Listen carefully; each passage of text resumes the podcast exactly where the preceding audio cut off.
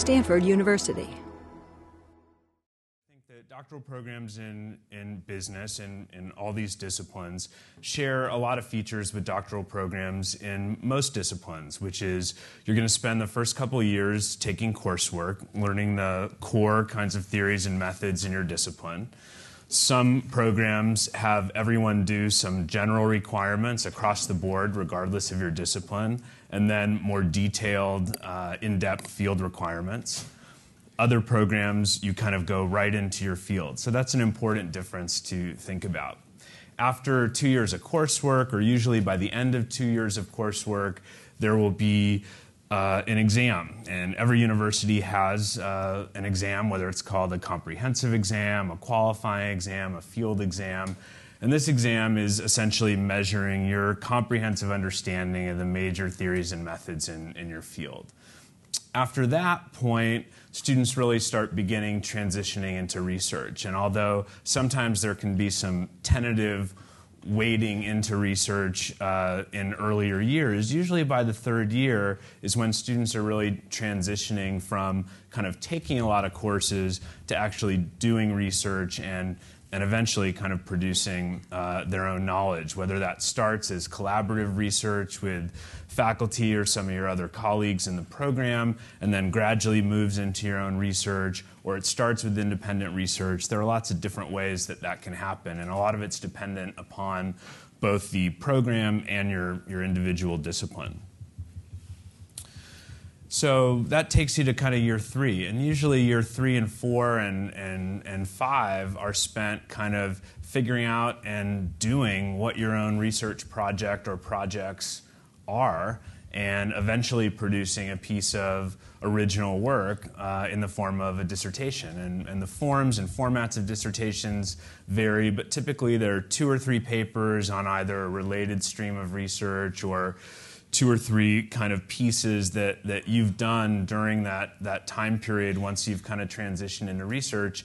And usually that program and that experience culminates in either an oral exam of some kind. In some places, it's called a dissertation defense. So that format kind of varies also uh, by program as well. And usually, most of your fifth year, uh, and most people can finish these programs in, in five years uh, is spent on the job market. So going out there, getting your research out there, talking about it with other people and other schools, and ideally landing a great job at the conclusion. Um, admissions criteria. Again, there's there's variance among programs, but basically we want everyone everyone needs to have an undergraduate degree. There's no graduate degree required, although some people do enter programs with graduate study, whether it's a master's degree, an MBA. In some cases, we have students that have a doctorate in another field who are, are transitioning into uh, one of our disciplines, um, but it's not required usually a standardized test score, GRE exam in some cases, GMAT exam in some cases. This is another thing you're going to want to check because those requirements vary from school to school. Letters of recommendations and uh, a personal statement. And a personal statement is really a way for you to tell the admissions committee kind of what brought you to this point, what you're interested in, in studying, and why this particular school and program is a good fit for you. Uh, I'm going to wrap it up, but we can talk more in, in the Q&A. But the one thing I would say is that um, the question I get asked a lot is, you know, what should I be looking for in a program? And the advice I always give students is, you want to really do your homework. Go to each school that you're interested in. See what the faculty in your program and in your discipline are doing. Read their CVs. Read papers that they're working on see working papers, see what students, many of whom have their own websites out there, are working on in that program. And ultimately, look for places where there are a number of people who you think are doing work that's interesting to you and or who could support the kind of work that you want to do and add value to it. I think the wrong strategy is to find and fixate on one person who you think may be, and, and may be in fact, a superstar in the field, and kind of throw all your chips in with that one person. That's a really big um, gamble. So I'm going to turn it over to Anat. Thank you, Dr. Steen. Sure. Uh, Professor Admati, why academia? Can you tell us um, a little bit about the con- contribution to business practice? Um, you know, the financial rewards, the lifestyle, uh, maybe some interesting research. And you're only you're doing. You're only giving me eight minutes. I know. we could probably go on and on. yeah, I can. Um, I think when you think of uh, academic career, and I now have been in this career for a scary almost 30 years or something, or not quite, but 30 years since I started the PhD program. Is that right? Yeah. I think it's hard to think of a job that uh, has more autonomy and more freedom to a person, where you actually do not, on a day to day basis, have a boss. And you really can follow a lot of your own urges and interests and control a lot of your day to day activities. The biggest freedom you have is the research freedom to think about things that you think are interesting, that you that grab you, that you want to know the answer to, and that's that's an amazing freedom that uh, that, an, that an academic usually has. We we're not usually told what to do research on. We're informed by the fields and by our own understanding of what needs to be done next or what we think we can do next ourselves and how we can contribute. There's a lot of things you can choose within the job so you can really tailor it to your own taste. Some people like to work with other people, some people like to work alone.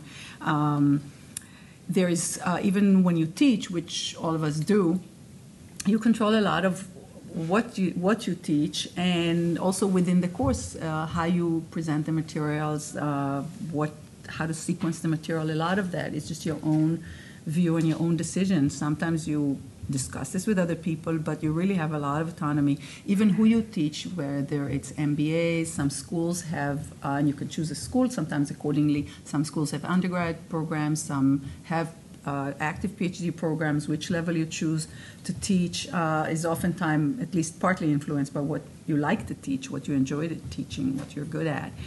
Um, later in a career like that, some people choose to mix it with other things, like they could write books, uh, sit on boards, they can consult. There's a lot of flexibility there to kind of go one day a week, or there's some level to, to do this. I should also mention some people teach executives in some of these programs, so schools have that, but it's optional whether you teach there or not. Oftentimes, it's just an extra thing that you choose to do. Sometimes people only do it later in their career because of a lot of research requirements earlier on.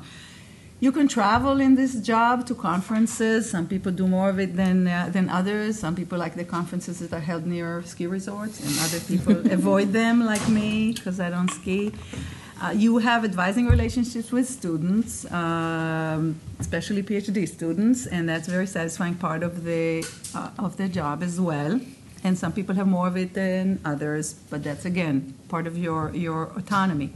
And you have some flexibility with respect to your work hours. Oftentimes, you don't teach all quarters. Certainly, research is flexible. Some people are morning people, some people are night people. Uh, but I, I, like, especially for the, the bulk of the first uh, decade or two uh, in this job, and oftentimes at, at periods of time within the job, I like uh, a colleague of mine uh, once telling somebody that this is an extremely flexible job. You can work any 80 hours a week that you want.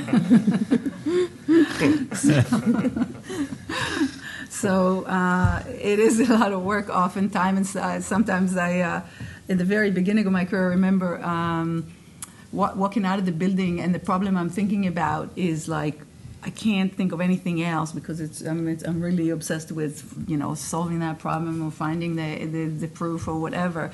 And I remember looking at like uh, faculty assistants going home and thinking, wow, you know. They're done. They don't take their work home with them like I do. So there is that. It really can be, you know, people can become workaholic can not have a balance, but uh, but it's again in your hands to have to have the balance. Um, the other thing I would say is that it's an exciting job because it's it's always interesting and it's always new. You can always learn a new subject, sort of leave a research area that you kind of get tired of and kind of feel like you've said what you said, and then move to some other area. Then, when you do do the research, uh, if you're lucky, you make a difference in this research. You create a new idea that other people then proceed with, and uh, you feel like you made a little difference to the research, and then eventually trickling down to to maybe the practice even or our understanding of, of how systems work or how um, how to understand various processes within within business.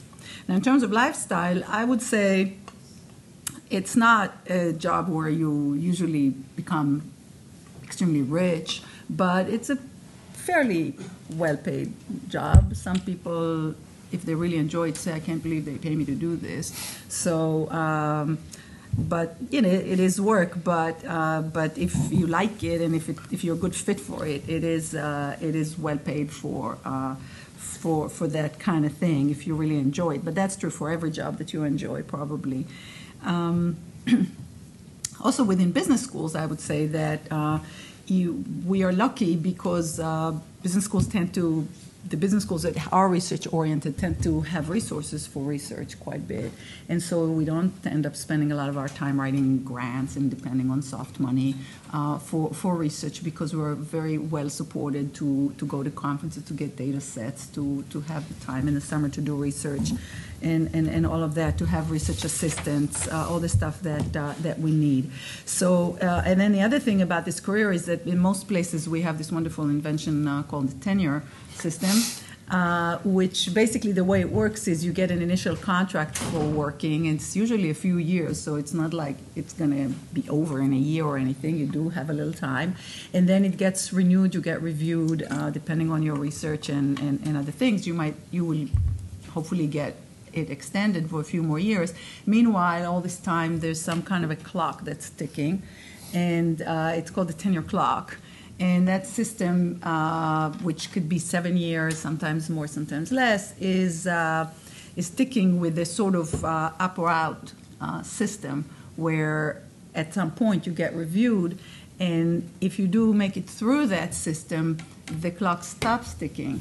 And at that point, you really have a lot of flexibility. And the nice thing about that is that you do not have to you can really go deeply into research subject and you can take some chances with that and that is the idea behind this system it's not just to give us job security it's it's to allow us to to be bold in our research and it sort of rewards innovation. I had a PhD student actually write a paper on that, Gustavo, uh, on how on how this kind of system encourages people to uh, to take uh, to take leaps in their research and try and, and allow themselves to fail sometimes as well. So you, you, the system has enough enough uh, flexibility to allow that you have the time, the, the, luxury of time, which you wouldn't have in consulting jobs or other policy jobs, but of course in, in sort of on a trading desk in Wall Street where everything is just on the minute, and even if you do research, it's just under a lot, a lot of pressure. Um, and then in terms of lifestyle as well, I'd say the flexibility is very nice. It's nice for families. Faculty oftentimes can coach little league and do these kinds of things that uh, allow some balance in their lives. And of course, they end up preparing class at 1 a.m. But uh, but they, it's their choice. They don't have to to uh, to do it that way. How am I doing? You asked me to talk Thank about you. really interesting research in my field, but I knew I won't get this. So. Thank you, Anat. Plus, my field, of course, was dumped on the last two years. So Perhaps we'll get- about finance research, right? I'll tell you how to fix it all. Right? Thank you. Um, research obviously is a significant part of a career in, in academia and as a doctoral student. So, um, Baba, perhaps you can tell us what type of research is being done in a business school. What's it like? Um, Let me start off by saying what it is not like. okay. When I joined uh, the PhD program at Duke, I'd already worked for six years. I had an MBA. Uh, so I was one of the late bloomers, so to speak. I mean, I was 31 when I joined the PhD program, and I had no clue. This was before the age of the internet. 91 is when I joined Duke, and I thought a PhD program is all about, you know, I'll become an expert as a marketer, and I can give advice and dole out advice to people. Know, why wait until to become a CEO in 10 years? I can do that in five years, and I'll be giving advice. And turned out it is completely wrong. Uh, It is it is very research oriented. There's no difference between what Anat does and I do, uh, Eric does, and in terms of being the business school versus being in um, social sciences. I mean, you you're you're in the economics group. You'll be doing the same kind of research. Uh, so I mean, the research becomes extremely important. In fact, uh, I would say that Anat talked about tenure. Uh, those of you who think that you want to you want to do uh, get into academia because you want to be a teacher you want to teach. I mean, that's what that's that's where your thing is. Um, you're going to be you're going to be disappointed uh, in the sense that uh, all the evaluation criteria, at least until you make tenure, which I talked about, will be based on on research. I mean, teaching matters, but it's predominantly going to be based on research. In fact, the letters of evaluation that are going to come from outside, evaluating your, uh, you know, candidacy to tenure, uh, will often involve people who are not in the field. They're not in business schools. They'll be in the social sciences. They'll be psychologists, economists, and so on. Um, so that was that was uh, the the major kind of thing I wanted to kind of share with you. Um, so so that is one. Now, how, how are we different from the social sciences? Well, one, as Anat pointed out, I mean, we get paid a lot more money. Believe me. I mean, relatively speaking, we get paid a lot more money, and we don't have to write grants, uh, which they have to do. So we get it gives us a lot more time. Having said that, there is a lot more teaching that is involved. Teaching in the sense that because you start teaching MBAs, uh, at some point in time in your careers, you'll start teaching MBAs, um, executives, and so on, which for me is a lot of fun. Uh, because it's a great way for me to interact with people in the real world environment. And I'll talk about one research uh, idea that I, was, I worked on that actually came from uh, an executive program that I was teaching. Uh, the spark of the idea came from there. Um, but it is, it is thing. So, for example, this particular quarter is my teaching quarter. And as Anat said, I get done with teaching in 10 weeks. The rest of the year, I can be anywhere I want in the world. No one is going to ask me anything. And that's the flexibility that, that comes with the thing. And of course, with tenure. so, um, anyway, so um, yeah, so there's going to be the teaching element involved. It's going to be much more intense, unlike the, and many of you have been in other programs, undergraduate programs, where a teacher can come in and just literally read off a sheet of paper or you know notes, and you cannot do that out here so it's a little bit more deeply involved. That's probably why we get paid more. Anyway, so um, in terms of an example of, of a research idea, right? I mean, so think, think about the kind of research. So this was an idea where we now, it is now called the price placebo effect. Some of you might have already heard about this. Um, was came from um, this observation that I had that you know one way by which you can build a competitive advantage, that is, you make sure that the consumer buys your product, compared to the competitor's product, the easiest way to do that is to reduce prices, right? You, you either reduce prices permanently or you give an incentive in the form of rebates and coupons and discounts and so on. And I would ask these people, for example, I would ask executives at Dell, and they used to come when I was at the University of Iowa, they would come over there, and I'll ask them, aren't you worried that if you keep lowering your prices because you're a classic price leader, that's the price leadership strategy you're adopting, aren't you worried that it will negatively hurt perceptions about your product? Because we do know that reduced prices is going to hurt perceptions. And their argument was, yes, it is going to hurt perceptions, but someone is going to use my, our computer, and a computer is of good quality, and therefore the marketplace will correct for itself. Why? I'm going to use the computer, I'm going to discover that it is of good quality, and I'm going to blog, I'm going to communicate to my friends that it is of good quality. And that is the question that I wanted to challenge. Is it possible that it is not just a matter of perception, that if you think a product is not good, the product itself will be not good? Right? So, a good example of that study, I'm, I'm a psychologist, so if I divide this room into, how am I doing on time? You have a few minutes. Okay, so I can keep talking all the time. I, I like talking, as you can as you can tell. So let us say I'm going to divide this this this group into into two groups. So the between subject design. So what I'm going to do to this half uh, is not aware to this half, and vice versa. So I'm going to have you tell you that this is a study about uh, energy drinks like Red Bull, and this is consumed in undergraduate and campuses, so on, college campuses. You know, before exams when people want to be alert because of the caffeine and amino acids and so on. And I'm, but I'm going to tell you that we don't know about the efficacy of these, uh, of these drinks. So the whole study is about the efficacy of these drinks. Now, what I'm going to do is I'm going to have you guys buy this drink from me at a full price, regular price, $1.89 for example, and you will buy this from me at a discounted price. So you'll pay at 89 cents. I'll tell you what is the full price, but I'll tell you that you're getting this discount only because we got an institutional discount and I'm passing it on to you. That's all. You're going to consume the drink, and you'll end up solving a series of word jumble puzzles. So you have 15 puzzles to be solved in 30 minutes, and the question I'm be asking here is that is it possible that the number of puzzles that you will end up solving will be different than the number of puzzles that you will end up solving? And is it possible that you folks will uh, put in more effort into the task than you folks? And that's indeed what we found. In other words, what we show here in the study, series of studies, and we have now moved into, so as uh, in the introduction they said, "I we do neuroscience research, right? So one of the other questions is that, think about the category of wine. I mean, huge range of prices. People will swear, even the experts will swear, the connoisseurs, not the experts, will swear that the higher the price, the better its experience. And so the question we ask is is it true? If we put people into a magnet, that is a functional magnetic resonance imaging machine, and we can monitor the activity in the brain, is it possible that if it is a higher priced wine, albeit unbeknownst to you, it is the same wine that is being delivered into your mouth? You don't know that. But if it's a higher priced wine, you think it is a higher priced wine, is it possible that certain areas of the brain that code for pleasure will be more active? Than if it is a lower price wine. And that's what we found. So you see the kind of pattern of research. The question, basic question came from an interesting kind of issue in the real world. And typically that's how uh, the, the business, most, most research in business will have that angle to it. But we still publish in the same journals. I mean, you can take a journal like our leading journal, a Journal of Consumer Research. You have Journal of Personality and Social Psychology, which is leading re, uh, journal in psychology. You I, I, you don't know the, I, where it's coming from. You literally take the thing, you can't tell the difference between those two. It'll be almost identical. So we do exactly what they do, except that you know it's going to have a slightly business-oriented angle to that. Thank you, Eric. From a student perspective, um, can you tell us what it's like, what you learn, um, your experience? Sure. Uh, first, uh, yeah, welcome to all of you guys. Um, you know, when I heard how many people were going to be here today, I, I gave a lot of thought about uh, what I would say in some of the range of topics. But uh, regardless of where I let my mind wander, I always came back to the, the same point, which is that I really love the PhD program here at Stanford. Uh, I really love it. Uh, but that doesn't mean that it's right for everyone. And I don't want you guys to think that the reason I'm up here today is simply to trumpet the, the virtues of attending Stanford, uh, but rather I'm hoping to provide you guys with some perspective as to what you guys may actually encounter should you ultimately enroll in the program.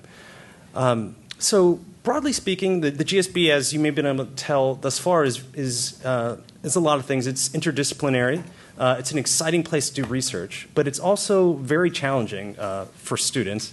Uh, the workload is, uh, I would describe it as intense. And I'm sure that's something that uh, you guys have heard elsewhere but and it's, it's most likely more rigorous than you're accustomed to at the undergraduate level.